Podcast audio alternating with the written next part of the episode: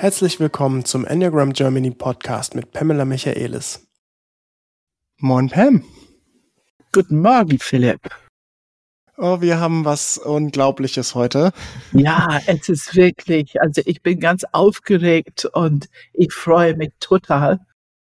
Ja, wir haben nämlich eine absolute Koryphäe der Wissenschaft heute zu Gast. Ich kann es immer noch kaum glauben, dass er zugesagt hat. Professor Dr. Antonio Damasio. Ja. Wir haben immer mal wieder seine Arbeit referenziert, unter anderem mit den somatischen Markern. Ich weiß, dass du das Zürcher Ressourcenmodell sehr wertschätzt, ich auch, und wir nutzen es tatsächlich auch in der Ausbildung, in der Coaching-Ausbildung als einen Baustein, und das unterliegt auch seiner Arbeit, nämlich den somatischen Markern. Und er liefert ein Fundament. Das ist ja, was ich immer auf der Suche bin. Er liefert ein wissenschaftliches Fundament für diese innere Arbeit, die wir machen mit dem Körper. Ich meine, wir machen das schon so lange, wir wissen, dass es funktioniert. Wir haben so viele Menschen erlebt, die es auch bestätigen, du und ich auf jeden Fall dabei. Aber trotzdem ist es so wunderbar, einen Wissenschaftler zu haben, der im Grunde kleinschrittig erklärt, was passiert da eigentlich gerade im Körper. Mhm. Also dieses Wort Homeostasis werden wir gleich hören von ihm. Und also ich kann gar nicht sagen, wie viel Freude ich erlebe. Ich habe sein neuestes Buch gelesen und ich kann gar nicht sagen, wie viel Freude ich erlebt habe. Immer dieses Déjà-vu-Fühlung. Ja, genau. Ja, so funktioniert es. Ja, genau, so erleben wir das. Das finde ich so großartig. Und wir werden viel Arbeit machen, das aufzuschlüsseln. Ja, ich sehe schon, du bist ganz begeistert. Ich wollte gerne nochmal, bevor wir da uns in unserer Begeisterung verlieren, nochmal eine kleine Übersicht geben. Also wir machen jetzt das Interview mit Antonio unter anderem zu seinem neuen Buch. Auf Deutsch heißt das Wie wir denken, wie wir fühlen. Und der Untertitel ist Die Ursprünge unseres Bewusstseins. Auf Englisch Feeling and Knowing, Making Minds Conscious. Und ja, da Antonio Damasio nicht unbedingt, er kann zwar 4 Sprachen tatsächlich fließend, aber wir werden auch erfahren, was seine Beziehung zu Deutschland ist, beziehungsweise wie er da irgendwie mit zu tun hat. Aber Deutsch kann er nicht. Das heißt, alles, was jetzt folgen wird, ist eine Konversation in Englisch. Pam und ich sprechen Englisch, er spricht Englisch. Das wird ungefähr fast eine Stunde gehen, nur das Interview an sich. Und wir werden echt spannende Themen haben. Wir werden sprechen darüber, also welche Rolle Gefühle und der Körper haben für unser Bewusstsein. Nicht nur welche Rolle, sondern dass sie tatsächlich der Ursprung allen Bewusstseins sind und das Bewusstsein ohne Gefühle und Körper überhaupt gar nicht möglich ist. Großartig. Ja. Großartig. Ja. Und dann werden wir ein bisschen unterscheiden, was sind Gefühle und Emotionen. Wir werden über Verletzlichkeit sprechen, über Interoception, ein Wort, das wir in Zukunft ganz bestimmt mehr beobachten werden. Absolut. Ich bin ganz begeistert von diesem Prozess. Ganz begeistert, ja. Wir sprechen über Suppe, aber dazu sage ich mal nicht mehr als das. Ja, genau. Wir sprechen darüber, wie Kopf und Körper kommuniziert in einem bidirektionalen Konversation. Wir sagen überhaupt, was das Gehirn ist. Wir haben ein paar sehr schöne poetische Erklärungen von ihm. Dann haben wir ein Wort, das du, glaube ich, ganz spannend findest und das wir dann in der nächsten Folge übrigens, wo wir diese ganzen Themen nochmal in Kontext bringen zu unserer Arbeit, haben wir ein Wort, nämlich Manipulation. Ja, genau. Ja. Das war doch herrlich, ja. Genau. Und auch Kooperation. Das ist, beides werden wir auch besprechen. Und dann frage ich ihn noch einmal was zu den somatischen Markern.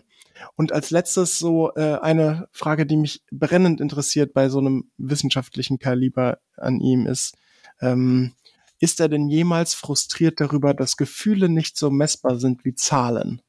Und da hat er auch eine wunderschöne Antwort darauf. Das ist so ein bisschen die Übersicht, was euch alles erwartet, und das ist wirklich, ich kann es nur noch mal sagen, Also es ist wirklich auch sein erster Auftritt jemals in einem deutschen Podcast, obwohl er nicht Deutsch spricht, aber es ist wurde bis jetzt noch nie in einem deutschen Podcast interviewt. Also alles, was ich inhaltlich er als Wissenschaftler das erste Mal im deutschen Podcast. Wir sind wirklich ganz begeistert und um ehrlich zu sein, die ersten 5 Minuten auch waren wir ein bisschen nervös, ne Pam? Absolut. Ja.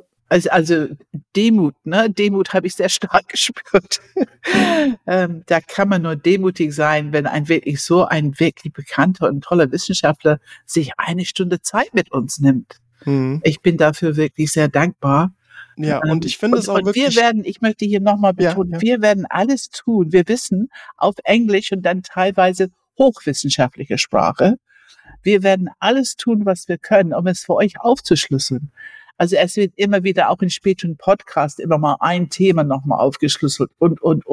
Also wir möchten nicht, dass ihr Frustration erlebt, weil ihr irgendwas nicht versteht. Und gerne, wie immer, schickt eure Fragen hinterher, wenn es für euch nicht verständlich ist. Genau, absolut. Ich kann nicht weiter viel mehr sagen, außer nochmal für ihn sozusagen Promo machen. Das Buch Wie wir denken, wie wir fühlen, die Ursprünge unseres Bewusstseins oder eben Feeling and Knowing, Making Minds Conscious. Das ist ein wirklich sehr lesenswertes Buch und was daran auch besonders ist, ich würde mal sagen, für mindestens mal Enneagram Stil 3, glaube ich, sehr schön. Es ist ein sehr effizientes Buch. Es hat tatsächlich nur 250 Seiten und trotzdem ist es an inhaltlicher Dichte und Erklärungstiefe und Erkenntnissen überhaupt deswegen nicht weniger wert. Im Gegenteil, ich glaube, er hat wirklich seine normalerweise 400 Seiten langen Bücher. Er hat es echt geschafft, das Ganze trotzdem richtig, richtig gut rüberzubringen. Und er erklärt akribisch, warum Effizienz für unser zentrales Nervensystem ein so wichtiges, zentrales Thema ist. Auch das musste die Dreier gefallen. Ja, ich glaube, es gefällt aber auch anderen Enneagramm-Stilen. Dir gefällt es ja auch. Und wir werden es jetzt... Wir werden es dabei belassen und wir wünschen euch viel Spaß mit dem Interview mit Antonio Damasio.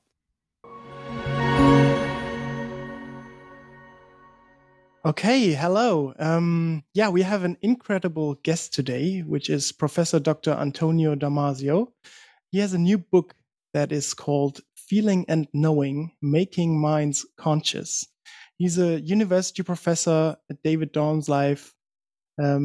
Professor of Neuroscience, Psychology, and Philosophy, Director of the Brain and Creativity Institute at the University of South California. And he's, furthermore, one of the brilliant minds of our lifetime. That's my words. Because he's, in my opinion, not afraid to bring innovative approaches to science and bold topics also into science. And I find it quite fascinating. He has a 60-page CV that you can download and only 28 pages of which are just selected articles, chapters, and his books. So it's really a lot of work that he produced over the years. And I found in your CV, Antonio, that one of your first works that you did were about language. And reading your book, is quite beautiful and poetic, I must say. So I'm interested in what fascinates you about language. Everything fascinates me about language. And it's interesting that you would bring that up. It was, in fact, the beginning of my career. There were a number of reasons why it went that way. One is that I was... under a considerable influence of a major researcher in neuroscience, a famous neurologist by the name of Norman Geschwind at Harvard.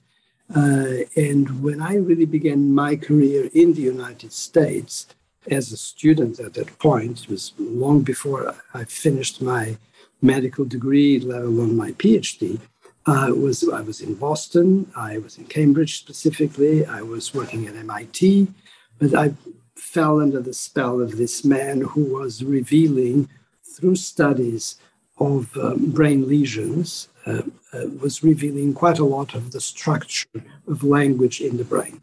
And since I was fascinated by languages anyway, because I grew up with Portuguese and with French very rapidly and then English, and I was mesmerized by the powers of language, I thought that was going to be my career, and it confirmed my choice of neurology as a discipline to study, because clearly there were great opportunities studying patients with brain damage in specific sites. There was a great opportunity to understand how the brain was organized relative to a certain function.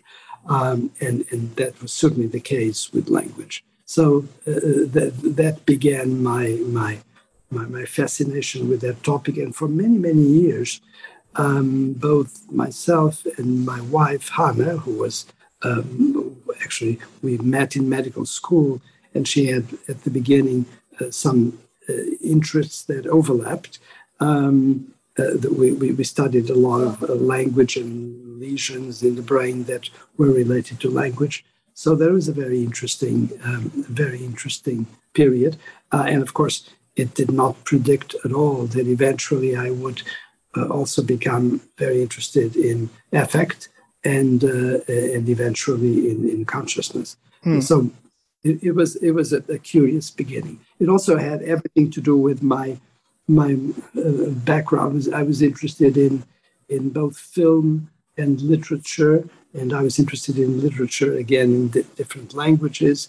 In the case of my wife as well, when I met her, it turns out that she's half Portuguese and half German. So there was one more language to play with. I rapidly stopped the German I knew. I either forgot or suppressed, because every time I opened my mouth in German, she would say, "Oh my God, what horrible accent. Don't even say it." So I stopped saying any word in German. Okay. Thank you for that. So now we are several years later, and in your book, Feeling and Knowing, you talk about consciousness. And I think the main idea, and in my words, the shortest way possible that I could break it down, is that consciousness is embodied. Would you agree with that statement? And can you please explain what that means? I would agree generally, although I think that the words embodiment and embodied are being used very often, and sometimes I don't know what people really mean by it. But I presume in your case that you're using it in the best possible way. You're calling attention to the fact that consciousness has something to do with the body, and that would be perfect for me, because it does. And the link in the book is through the fact that feelings are through and through events, biological events that reflect the state of the body. And because feelings, it turns out to be, in my theorizing, are the cause and the way of explaining consciousness, then I think it's perfectly fine. So I think the relation to the body is critical. And embodied would be fine to start our conversation. The notion that consciousness is not understandable outside of the connection to the body is a very important point. Mm-hmm. And it's very interesting reading your book, the way you talk about feelings. We talk a lot about body experience, but you are very distinct on feelings as these experience serving this homeostatic process in the body, and the kind of the basic feelings and the more mature feelings you differentiate. And I find that so interesting to learn. I mean, you explain in this book the smallest steps of how they build on each other to actually make up a biological experience. Yeah. And I find that so supportive. We out here are trying to get people to work with feelings and find the goodness in it, find the usefulness, find the knowledge in it. But in this book, it gives us such a very precise biological description. It's like a foundation. I found it kind of makes you feel this really makes sense and it's really useful for us. And we really should pay more attention to understanding the biology behind feelings. Right. Rather than just talking about the emotional aspect. Yeah. Unfortunately, even the word feeling, of course, it's used it's used very frequently, and it's used most of the time very without precision. And not only that, it's also confused with emotions, which is a tragic mistake. I make every effort to clarify that, and perhaps for your listeners, it might be a good idea to have that out of the way. So when we talk about feelings, whatever the feeling is, whether it is a primary feeling of our homeostatic regulation, a feeling that has to do with the how life is going in our bodies, or whether it is a feeling that is related to something more complex. It's always is a subjective experience. So feelings are private. You cannot see my feelings. You cannot hear my feelings. I cannot see or hear yours. It's entirely private, so it's a subjective experience. Whereas emotions, and the very etymology of the term explains that or points to that, emotions are actions. Emotions are theater. Emotions are things that you can do with your face and with your body and are public. Everyone can see them. If I emote, either by laughing or crying, I am in the public space, and you know, I may be false, I may be lying about my emotions, but they're public. So you cannot have two more different things. Emotions as public acts, collections of acts, and feelings as subjective experiences. And of course, it is because feelings are about subjective experiences that they can eventually be the base for consciousness, because consciousness, of course, is about a private event. It's my take on what is happening in my body at a particular moment, which, of course, allows me to identify my body, to identify my life, and therefore to be able to connect anything that happens in my mind to that body, to that life. Coming back to the difference between feelings and emotions, I would like to be a bit, I'm not sure if that's provocative, but I'm now a bit more brave to maybe challenge, at least try to understand better, because okay. Go for it. We don't really make a huge differentiation between feelings and emotions, in the sense that we see them both as very valuable. We don't, for example, say feelings are more valuable than emotions. Would you agree with that? Or no. Totally. I totally agree with that. No. And the distinction needs to be made so that we understand what we're dealing with. I'm not troubled at all by not making a great distinction between emotions and feelings when we are in conversation. And that's why I use the word affect quite frequently, so as not to have to say either emotion or feeling, affect. So it's an affect is a wonderful term. You know, it's something that affects you, something that twists you around and changes the straightforward course of events. So affect is, I have no trouble whatsoever sort of misusing emotion or feeling. But when you're talking about the physiology, then you need to know where you stand, because you're not going to explain consciousness, which is a subjective state, by using the term emotion and the phenomenon of emotion, because that's already a motor and outside directed. So you need a language that is clean when you're dealing with hypotheses and with explanations of what the hypotheses are about. But in common language, I don't have any problem. Use affect, use emotion, use whatever you want, provided it doesn't create a confusion. Yeah. And would you say that emotion, like, let's say, anger, sadness, would you say they are also informing consciousness, or would you say that's a different thing? Oh, no. They are also informing consciousness. Yeah, yeah. So the emotions, feelings, and emotions are contributing to the making of consciousness. Mm-hmm. Absolutely. Okay. And of course, there are even gray zones in between the emotion and feeling sometimes that you need to be careful with. Most of the time, emotions are, in fact, directed to the outside and very often provoked by the outside in most of our circumstances. Mm.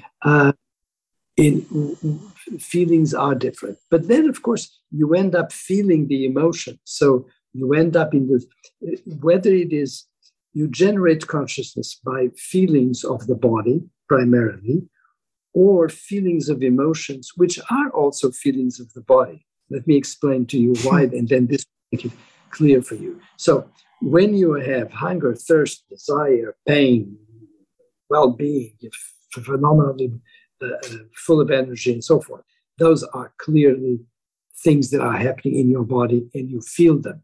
You sort of portray them in the feeling. When I now say something that makes you laugh, you had just a sort of mini emotive event. You laughed when I talked. What I did was give you an idea. That idea actually acted on regions of your brain that can trigger an emotion. And they did trigger an emotive pattern, which had to do with your face, with your laughter, with the way your breathing was operating. And that was that little mini emotion, which was directed to the outside and was exterior. However, as that happened, your own body changed because you could not do movements of your mouth and laugh and so forth without changing your body. And your feeling of emotion is going to be the feeling of how your body changed. Mm. So whether it is the spontaneous feeling of your interior or the provoked feeling that came via emotion, it still ends up being in the body, and the body gets transformed. And feeling is always about body transformation. And that is going to lead to consciousness. Mm. So you always end up in the same place, which is the possibility of consciousness, but through very different mechanisms. And so you really want to understand the detail, you better know that these are different things, and you better know this physiology that I just described.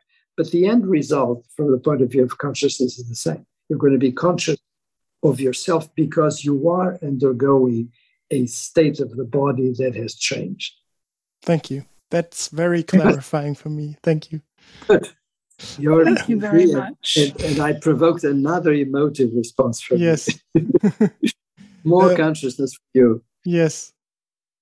And it continues. You know, I heard you saying in a video, we must appreciate the beauty of biology and evolution. And that really resonates with me. That's something I thought so often, if only people could really appreciate that.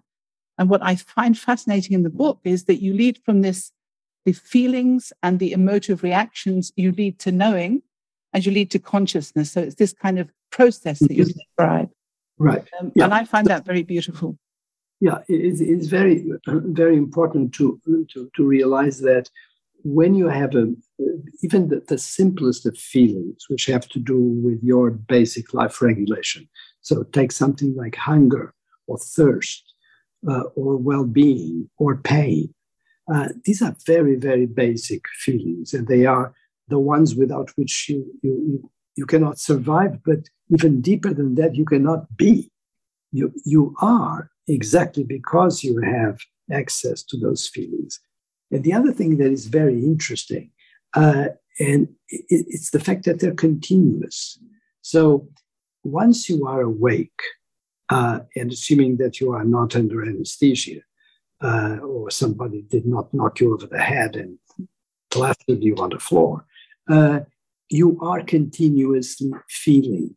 And this is, I find, an extremely beautiful thought, but it's not just a beautiful thought, it's an observation that is real. Once we are awake, we have this continuity of feeling. that is simply expressing the fact that you are alive. Things are ticking in your life, in your body. And every once in a while, there's a fluctuation. That fluctuation can be that you go from, having a relatively neutral state in which things feel well, nothing to report, or suddenly you feel very well.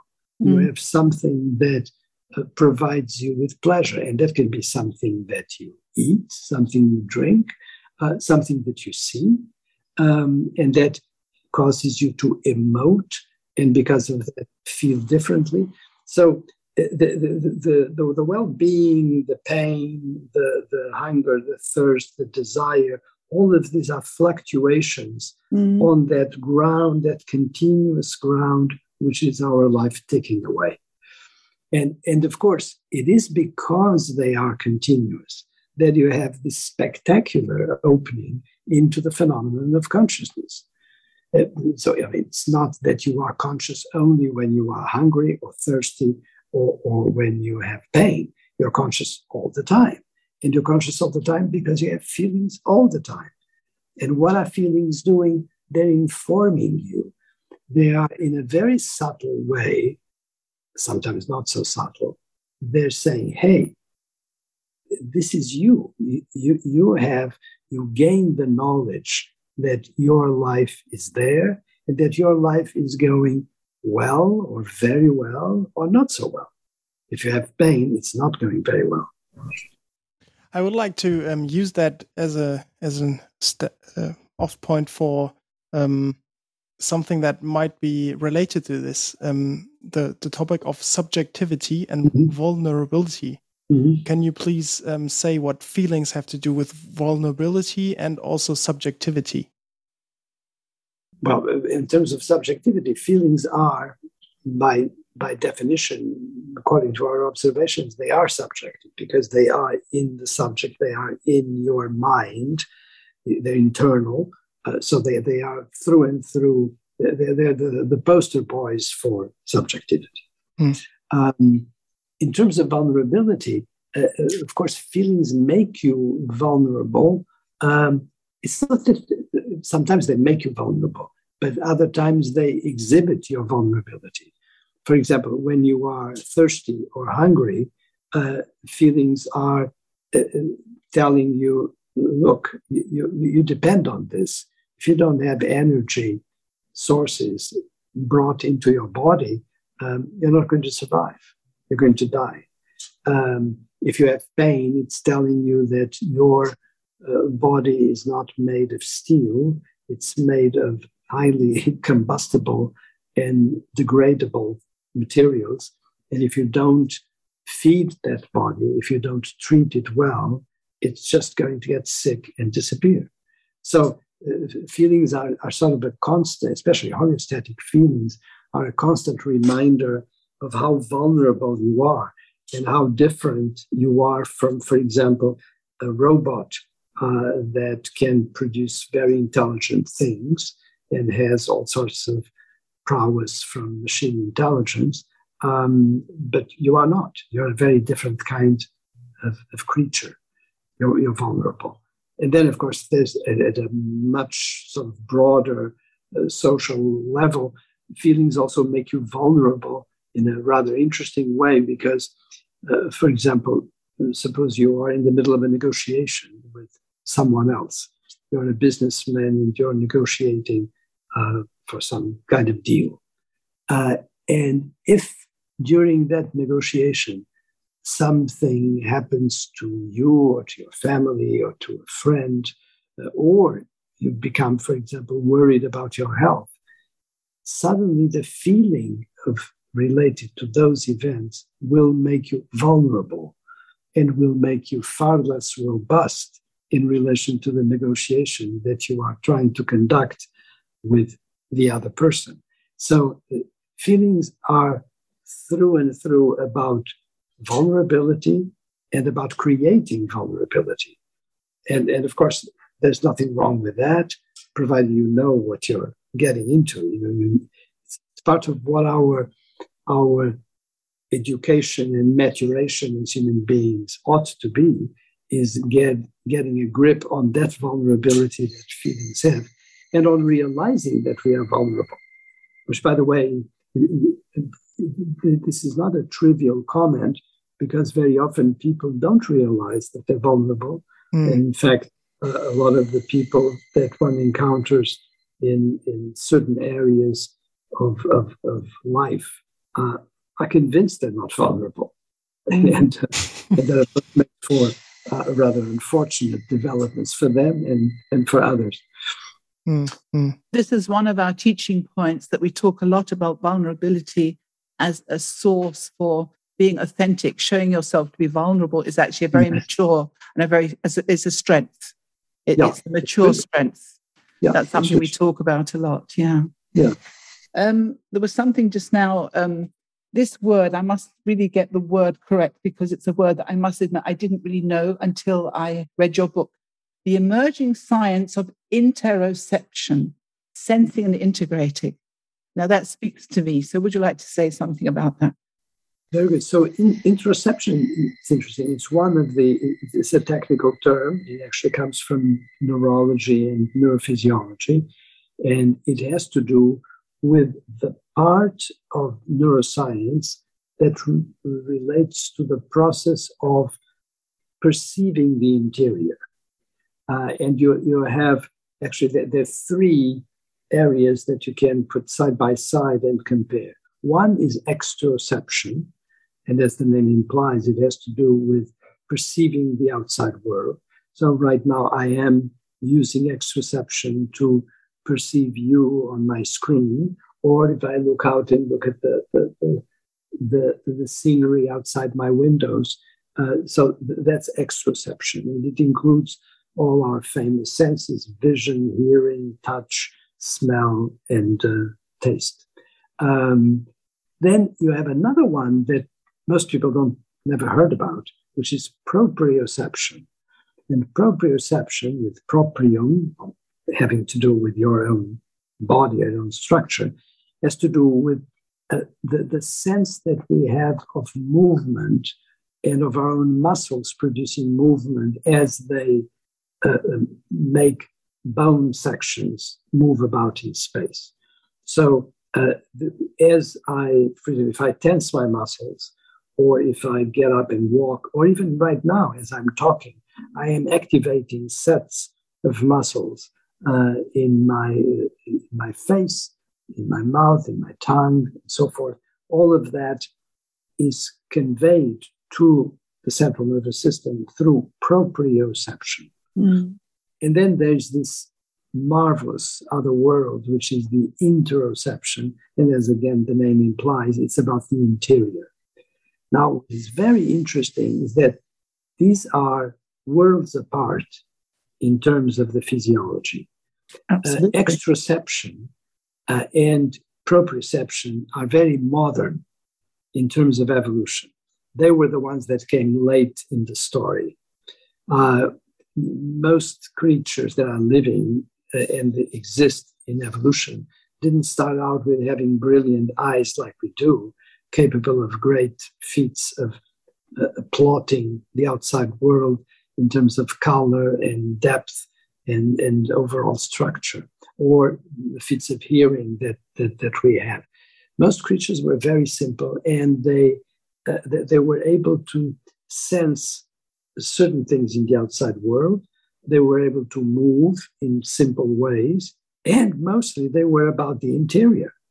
Mm. That's almost all there was interior to early creatures. And so when we look at ourselves, we see proprioception and exteroception highly developed, very modern pieces of engineering, biological engineering, and interoception is something that is very old-fashioned and is very deep and uses the simplest and most primitive of neurons. So the neurons that allow us to feel and deal with interoception are very old vintage. For example, they don't have myelin to cover their exons. They're poorly insulated. They can accept molecules, chemical molecules that are around them and influence them. And this is very important. This is exactly the heart of my conception of what feeling and consciousness are. And that's the fact that interoception is this sort of, I'm not going to call it dirty, but this messy world. It's not the brilliant, beautiful, chiseled world of visual perception. It's a messy world where everything that has to do with the body and per se, and everything that has to do with the nervous system get confounded and messed up. That's why I use words like commingle and words like interaction, because that's what it's a soup. And our feelings come out of this sloppy, dirty soupiness that joins our bodies with our nervous system. Yeah, yeah. We talk a lot about the people being able to go inside and come in contact with the inner chaos. And I think you just displayed it beautifully. Very Philipp. Good. Philipp. Yeah, I would like to use that commingling, that word. I use that as a cue for a topic that I'd like to hear your thoughts on. I heard you say that the conversation between brain and body are a two-way conversation. Can you please elaborate? Correct. Right. So it's very interesting because most of the time the process don't run that way. So, for example, when I I'm looking at you now on the screen. You're there. I'm here. And although I can picture you, I can represent you in my brain, there's no way that you actually interact directly with my brain or with my body. But when I am feeling something, when I have for example, some part of my body that has a wound, and then I feel pain, the wound is in the body. It's something that didn't go well in the body structure. And the nervous system is inside the body that has that wound. The two things are in the same. They can interact directly. And you can have, for example, signals that are coming from the area of the wound into the nervous system. But the nervous system can immediately respond to that and change sort of the picture of what is being taken of that wound. So that there's a possibility of interaction. Now, when you are on the screen, I'm not going to change who you are on the screen, and you're not going to change me either. So we are being represented at a distance, but we don't have a direct interaction. Whereas the things that happen inside my body and my nervous system are in a two-way dialogue. And that's the nature. That's the way it is. And it's quite amazing that you can read tons of books on this topic and not one will tell you about this and not one paper will tell you about this. It makes me feel a little bit boring because I've been saying this for a while, but people don't seem to pay attention to that. But that's absolutely critical. You're not going to understand feelings or consciousness if you don't come to that realization. So, Antonio, we're going to put a couple of quotes when we do the podcast, which we don't have to go through now. But one of them I would like to say loudly because I find it so beautiful. And what you've just been saying, bringing into our conscious the nervous system as how valuable it is. Really, we should bow to it and appreciate it and what it does for us and for our lives. So the alignment of homeostasis, efficiency, and varieties of well-being was signed in heaven in the language of feeling. And it was made popular by natural selection. Nervous systems officiated the selection process. Not bad. Not bad, is it? You wrote that. You wrote that. Yeah, you're embarrassing me, but it's not bad. Yeah. Thank you. I would like to. I think when you talk about brain, I would like to hear your thoughts on that, because I know that you don't only mean the central brain that is in our head. What do you mean when you talk about brain? Right. So in the sort of poetic drift of that book, very often when you talk about brain, you're referring to nervous system in general. Just to make it parallel with body. When you talk about body and also not differentiating between different parts of the body, like say the lungs, the heart, the blood circulation. So it's body and brain. And brain is a synonym of nervous system. And of course, as you know, it has all of these different departments, everywhere from the cerebral cortex to the basal ganglia, to the nuclei of the brainstem, the spinal cord, and the peripheral nervous system, which is, of course, the way in which the body communicates most directly with the nervous system is through all of these different nerves, again, very old, that come into ganglia, come into the spinal cord, come into the trigeminal ganglion. And so brain refers to all of that. But then when you have the need to be rigorous because you're producing a hypothesis, you have to specify what you mean. And that's when you need to speak specifically about a peripheral nerve or a spinal ganglion or a structure within the central nervous system. But when you're referring in general, it's fine to just use the term brain. Mm. So you wouldn't differentiate much between, because usually in normal sentences, normal people, when you talk brain, people immediately think of neocortex, of anything that is in your head. And you would say it's more than that. It's more than that. So when a lot of it, and generally, you know, it should be the language in the text should clarify what you really mean.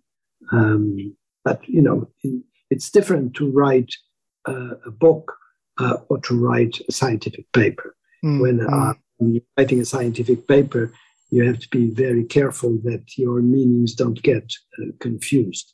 But when you're writing a book like that, you're supposed to.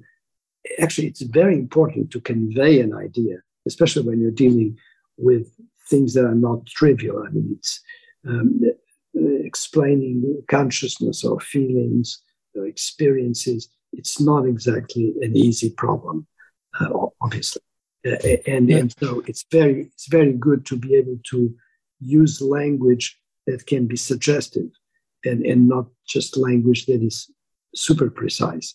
You know, there's a trade-off between the precision and the richness and suggestion of the language. Mm-hmm. I think your book, it seems it's almost like a Feeling and Knowing, by the way, just to say it again, by Antonio Damasio. It seems like it's almost like a summary of your life's work. And I know that you wrote it quite short, like made it as short as you could, and then breaking down, but still, I think, highly complex topics, and then breaking it down to very clear ideas, and then combining it with your latest research. So I heard you say in another podcast that you refer to the body as a portable theater and to feelings as a continuous musical performance that never stops. I think this is put so nicely, and already people can hear how poetic this book is going to be. So can you please elaborate on that? The body as a portable theater and feelings as a continuous musical performance that never stops.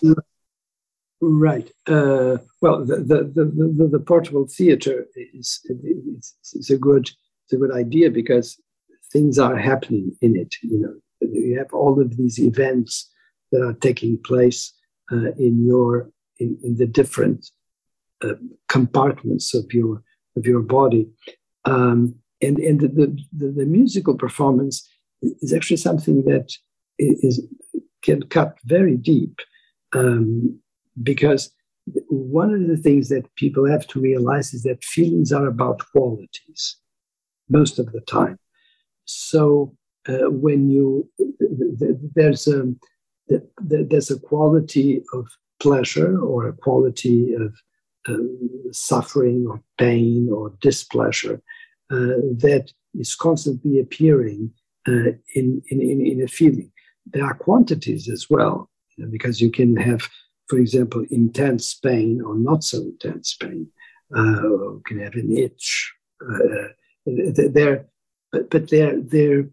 you cannot describe these events purely with quantities. You have to describe them also with qualities. Quality is intrinsic to it, because most of the time it ends up being something in the direction of the good, quote unquote, or in the direction of the not so good. So there's a qualitative aspect that, again, interoception is giving us constantly, and which sort of animates that permanent flow of life that we were talking about earlier. And it may have actually something to do very deeply with music, because music, to begin with, of course, you can have music that is sung when you have lieder and when you have opera, but the fundamental music appears out of instruments that have certain qualities in the sound, and it's something that, again, is sort of continuous in time. And so I would be very surprised if music is not already an attempt and an exploitation of the possibilities that feeling gave to the people that first developed music, who were probably in some savanna or other in the world, and who discovered that with some reed they could make musical sounds, or they could sing. So feelings also as a source of creativity. Do I interpret correctly? What do you say to that? Well, feelings certainly as a way of discovery into music, but then definitely in relation to creativity, because they play in our creativity. Whatever we do, whether you're creating by having a sentence, a paragraph in a novel, or a poem, or a painting, or a sculpture, or an idea, you're always dealing with the manipulation of signs, so that it produces something that is of relevance to you or to somebody else. And that relevance, in the case of creativity in science, can be in the form of an idea. When it comes to art, it's in the form of an object that people will say, aha, this is beautiful, I love it, give me more. I love the way you use the word manipulation in the book. When I read it, I sort of hear that you're calling it, it's a kind of intelligence that the body has. It can play around with the parts and produce different products from it. Yeah, absolutely. Yeah. And again, there are many different kinds of intelligence. We have the very simple intelligence, which has nothing to do with consciousness, which you can have in bacteria, for example, and it's covert. So the creatures that are intelligent, but they don't know that they are intelligent. They're just doing intelligent things. And intelligence always defined in terms of what is most advantageous to maintain life. The intelligence of the bacterium is about doing something that will help that bacterium survive a bit longer. That's intelligent. But the bacterium never represented that act or that problem in its mind, because it doesn't have one. Yeah, so it's a very, very intriguing, situation. It's so supportive for our work, because we come more from the psychological perspective, but we talk. So I love to use biology to help people to understand what's going on in their bodies and to motivate them to do some kind of, for instance, we do inner body work, we do body practice, we do breathing work, we do all sorts of placement of attention work, you know, mindfulness. And it's just, I just think it's so valuable to understand the reality of it. I mean, it's real, it's biology, it's actually how your body works. Yeah. And that grounds it and makes it very, very easy to understand, very effective. For instance, one of our main teaching models is about the emotional reaction. We've made a kind of vicious circle out of the emotional reaction. And of course, your emotive reaction, I'm reading this book going, chaka, because, you know, we'll be able to talk about it afterwards and say, that's what Antonio Damasio says. And it just is so helpful for us if science is roughly confirming what we're saying, you know? We like to be very authentic and very to the point. Absolutely. You want to do that. Yeah. In what we're teaching, yeah. Yep.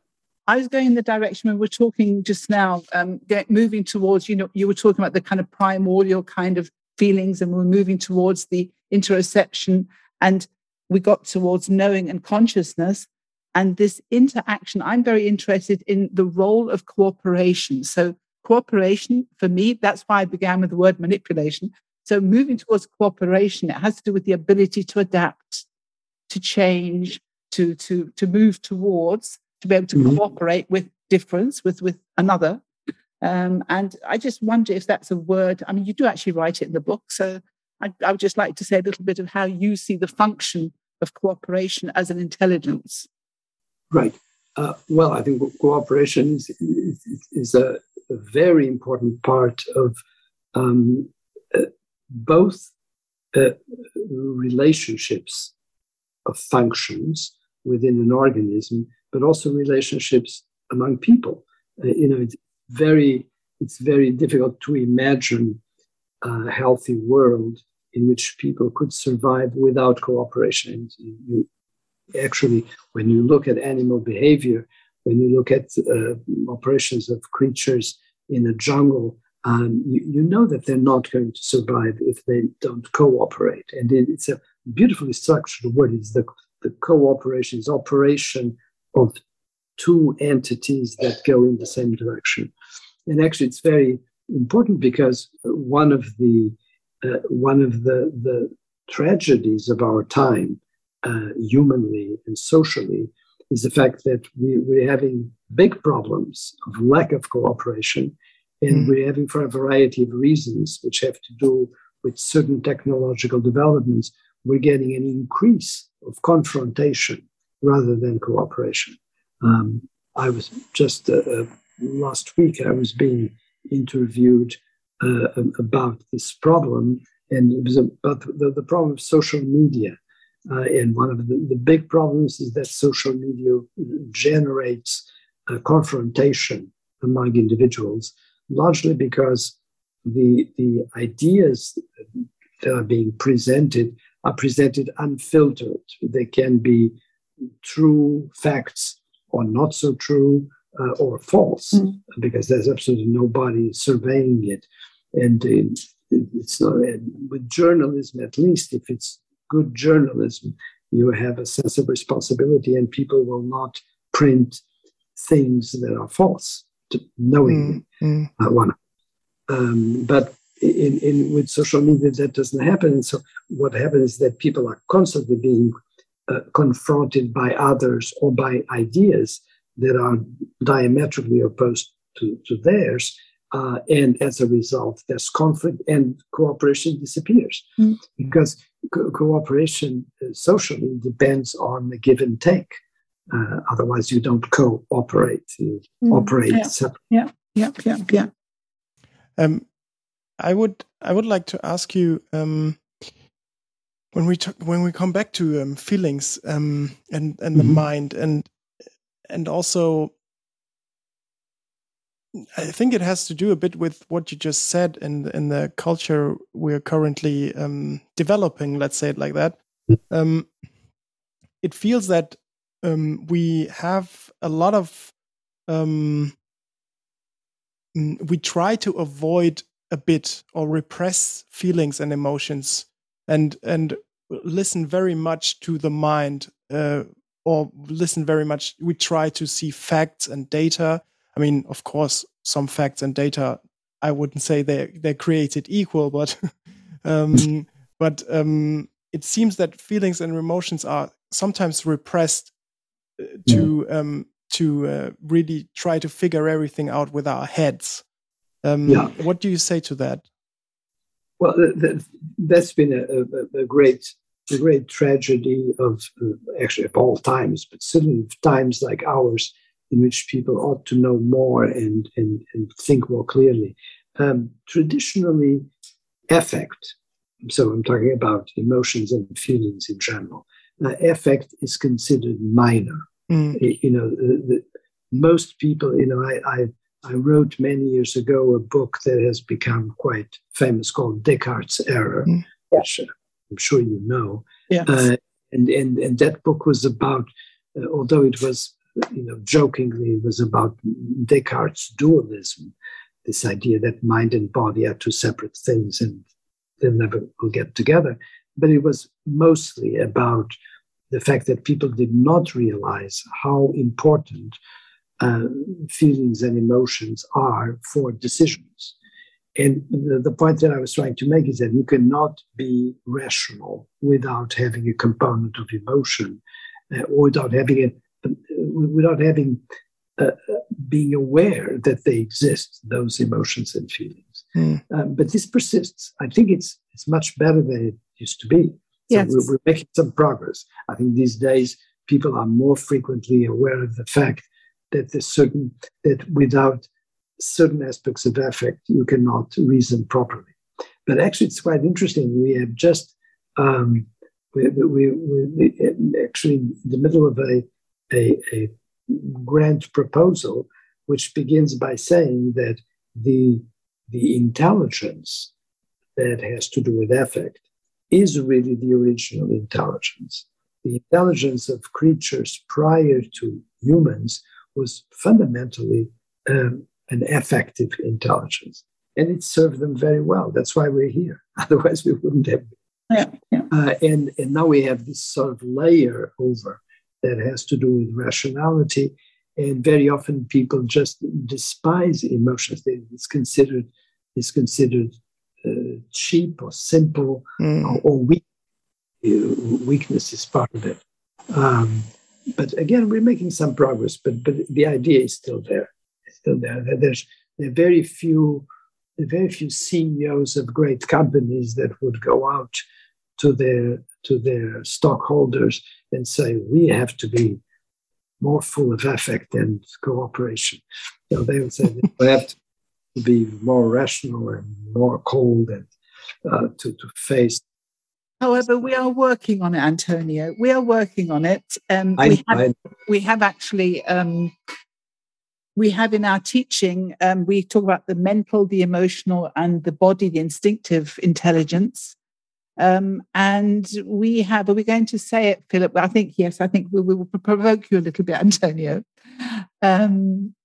We say that the highest state of intelligence is actually the state of love, which means that the three intelligence centers are open and speaking to each other, cooperating with each other, and that we're allowing whatever results out of that, the kind of creative, it's usually creative and new, that the results out of this body state is the highest intelligence that we have at our disposal.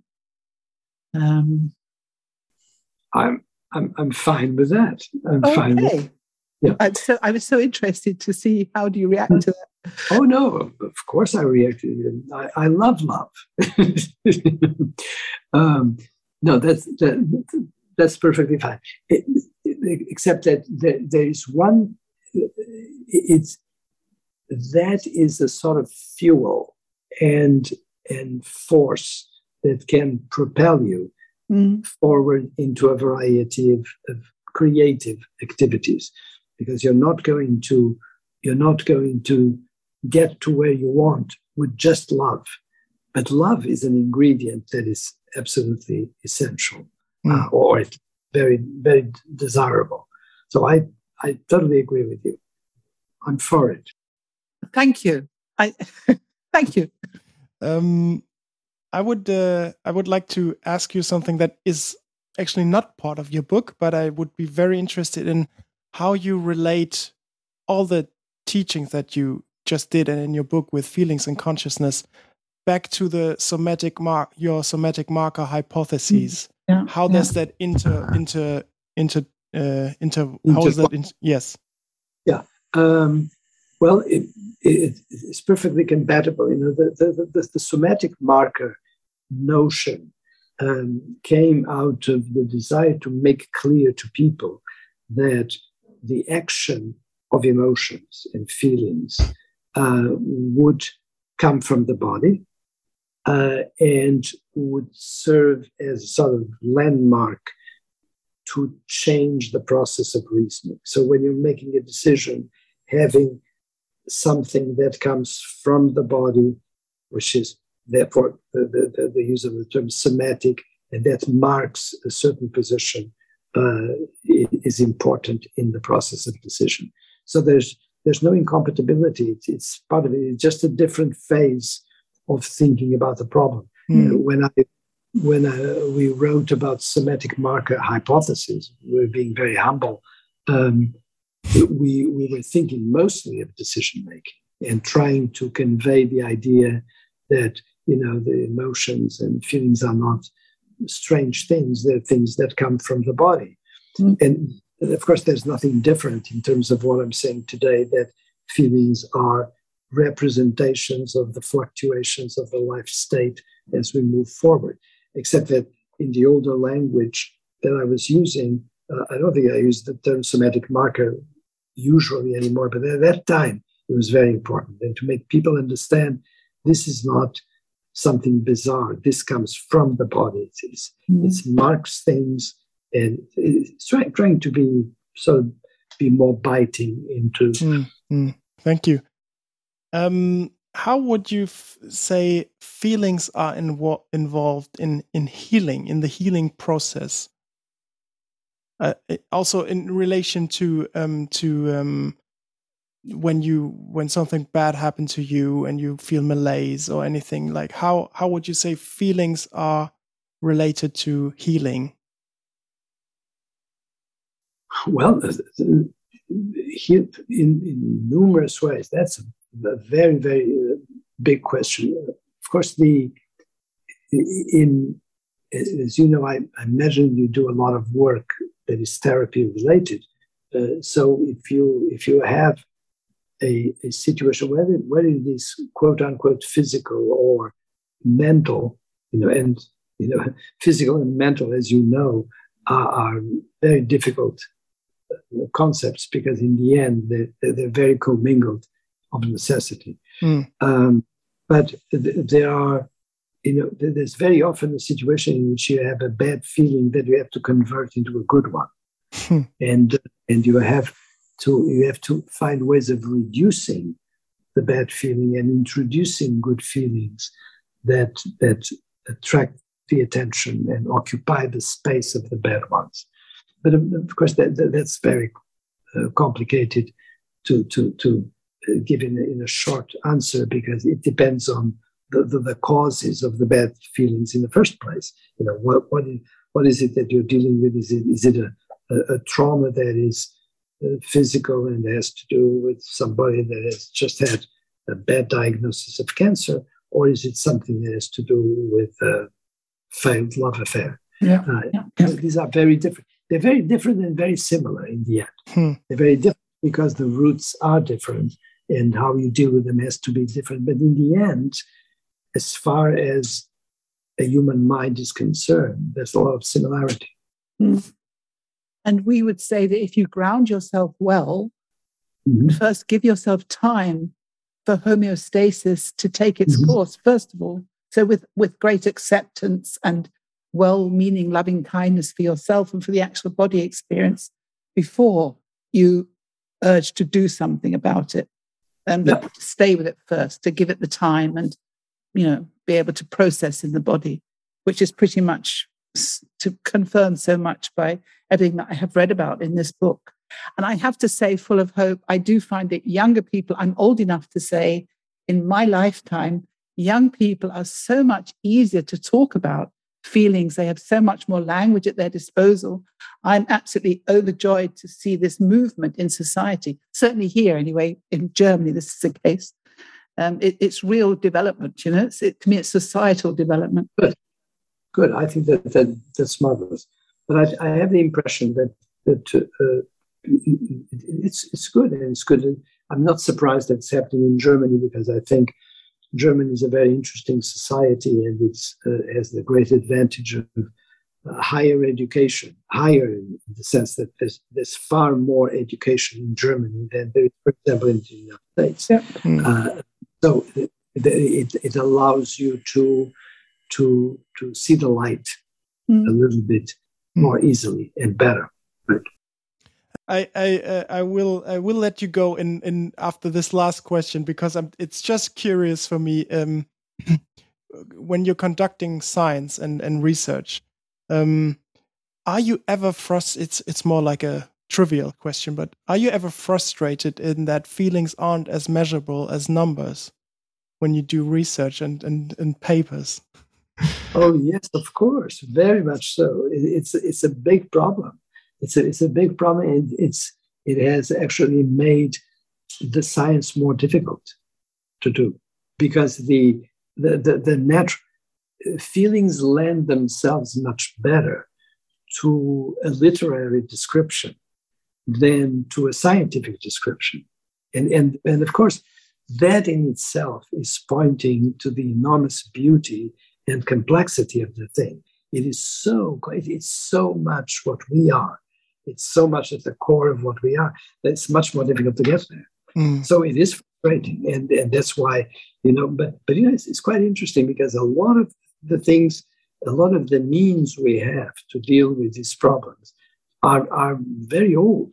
You know, a lot of the techniques in the laboratory are very old, and now we're trying to move into techniques that are mobile, now that we know more about the biology. For example, one of the exciting things in this area is to do with, I have a paper here that Hanne and I are just finishing, in fact.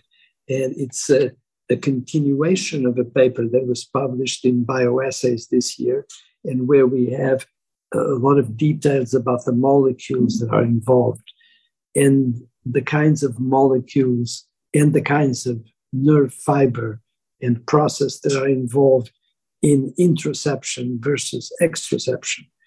So now we're getting into the possibility of more finer details, but it's still extremely difficult to do. It's not easy. There's a very good reason why smart people started out by understanding the exterior and not the interior. It's that the interior is difficult. You know, and one reason, maybe I'll leave you with this last thought.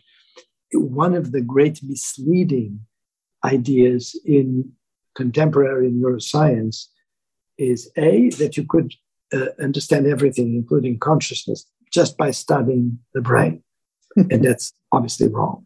You know, you need to study the body, because that's where the brain is. And the brain is serving the body, not the other way around. And then it's much easier to study the outside world of perception than the world of the interior, because it's not just perception. It is that interaction, that dirty soup that I talked about. And when you study vision, you study the outside world and how it came about into our retinas and into our central nervous system. And that's very beautiful and marvelous and extremely complicated. In a curious way, feeling and consciousness are actually simpler than vision, if you think in terms of the hardware. But of course, they're much more complicated, because they're much more hidden. And you need to get at that. And if you don't crack that, you're never going to get anywhere. And that's why people talk about the hard problem of consciousness. And they say, we can never understand this.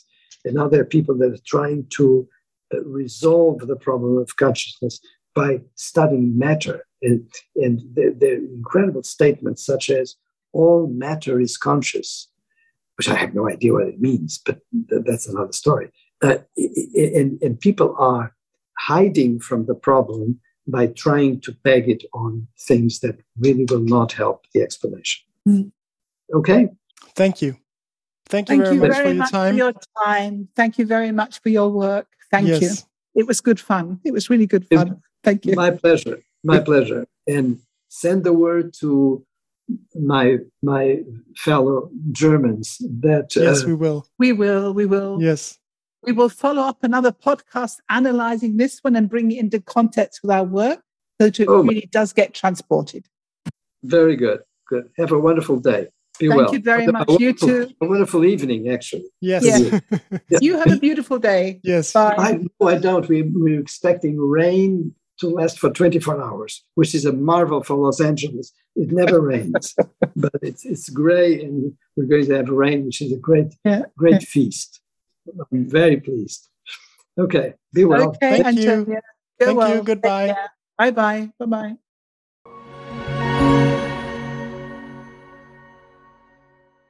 Ja, Pam, das war unser Interview mit Antonio Damasio. Sein Buch ist nochmal zur Sicherheit, Wie wir denken, wie wir fühlen, die Ursprünge unseres Bewusstseins, oder auf Englisch Feeling and Knowing, Making Minds Conscious.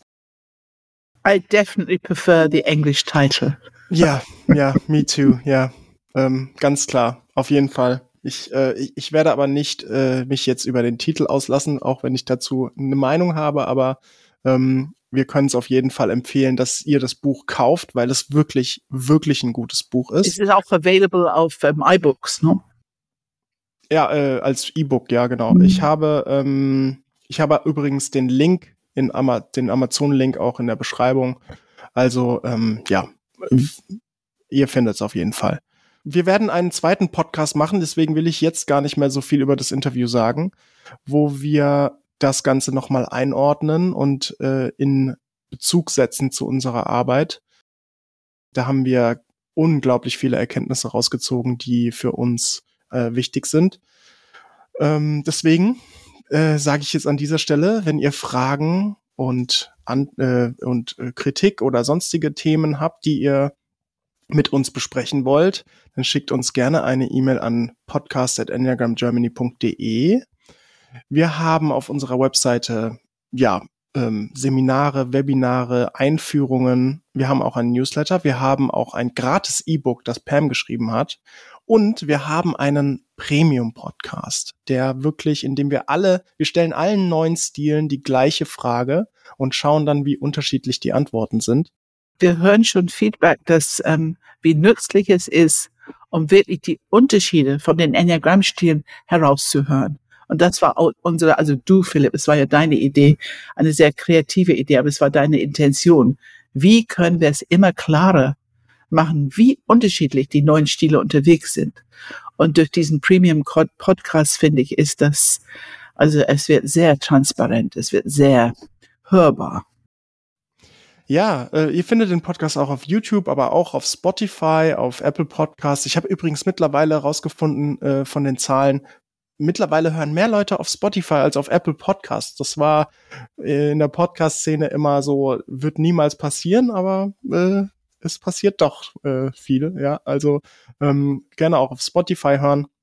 Wenn euch unsere Arbeit gefällt oder vor allem dieser Podcast jetzt mit Antonio Damasio, also ich weiß nicht, wem der nicht gefallen könnte, dann teilt den bitte mit allen Menschen dieser Welt, weil in dem Fall sogar Englisch, also wirklich allen Menschen dieser Welt. Genau. Und wir freuen uns, wenn ihr wieder dabei seid bei unserer nächsten Folge. Und ich frage dich, Pam, was steht an?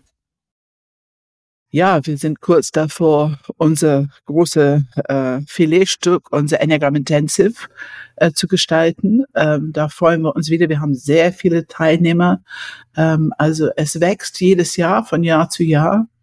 Und wir finden, dass das die Gelegenheit ist, um das erste wirklich begreifen, wie diese unterschiedlichen Enneagrammstile unterwegs sind und auch ihren Themen, ihre Grundlebensstrategie, die so unterschiedlich ist. Dieses Studieren von den Enneagrammstilen endlich mal live und nicht nur aus Büchern, nicht nur aus Schriftstücken, nicht nur aus die eigene Interpretation im Kopf, sondern live mit den Menschen. Und das ist Ende Mai. Und dann haben wir natürlich unser Beziehungsbaustein im Juli und unser Wachstumsbaustein im Oktober. Ich habe auch schon die Vermutung, mindestens im Wachstumsbaustein, mal gucken, ob es in den anderen auch dabei ist, wird ganz bestimmt die Lehre von Antonio Damasio mit einfließen. Ja, absolut. Da bin ich mir ziemlich sicher, dass er da einen Effekt haben wird.